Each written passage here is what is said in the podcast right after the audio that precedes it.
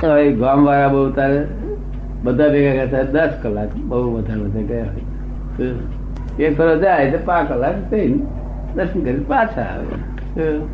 દોઢ દો ચાલવાનું એટલે પછી જાય નહીં વારે ઘડીએ જઈને ત્યાં બેસને જ્યારે આજ્ઞા આપો છો અને પછી તમે એમ પણ કહો છો કે તમારું હોય તો એ પણ તમારું ચાલવા દેવું એ કેમ આમ પછી તો વિરોધાભાસ ના લાગે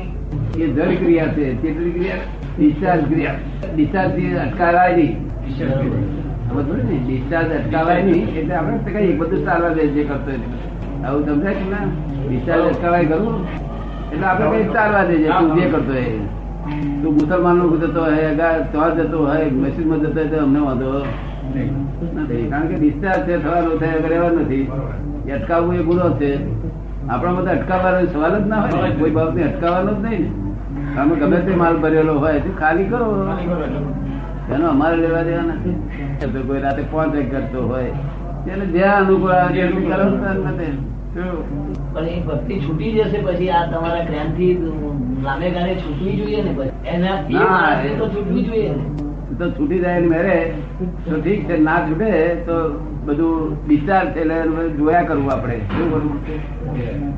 એટલે હિંમતભાઈ શું કરે છે એને આપણે જોયા કરવું. તો કેવા છે ના, એ પેલા જડ ભાવ છે. જડ ભાવ. હા બધા જળ ભાવ છે તમને કશું હતો જળ ભાવમાં ઉગે નહીં કશું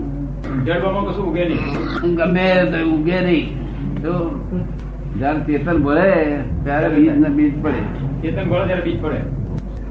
નબળીઓ ક્રોધમાં ન અલગ ઘટતું નતું બે જ ઘટતા નતા અને વળી પાછો ધર્મ કર્યો કેવાય પાછો મનમાં હા, નબળાઈઓ ઘટે છે અને છતાં કર્યાનો પાછો અહંકાર ચડે પાછો એટલે બધો ટાઈમ એ waste of time and energy અને પાછો આવતો બહુ ભટેક ભટેક કરવાનો શું ખાય બધા ભૂલ ખાય એમ મનનું વજન હોય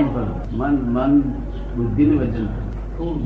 બુદ્ધિનું વજન પણ થોડું થોડું બુદ્ધિનું. અહંકારનું વજન ચિત્તનું વજન એટલે એનો ચિત્ત એ ફિઝિકલ છે આ ચિત્તનું વજન ગણીએ આપણે તો ચિત્ત ફિઝિકલ છે ના ભૌતિક. ચિત્ત અર્ધ ચૈતન્ય છે મિત્ર ચૈતન્ય મિસ્ટર ચૈતન્ય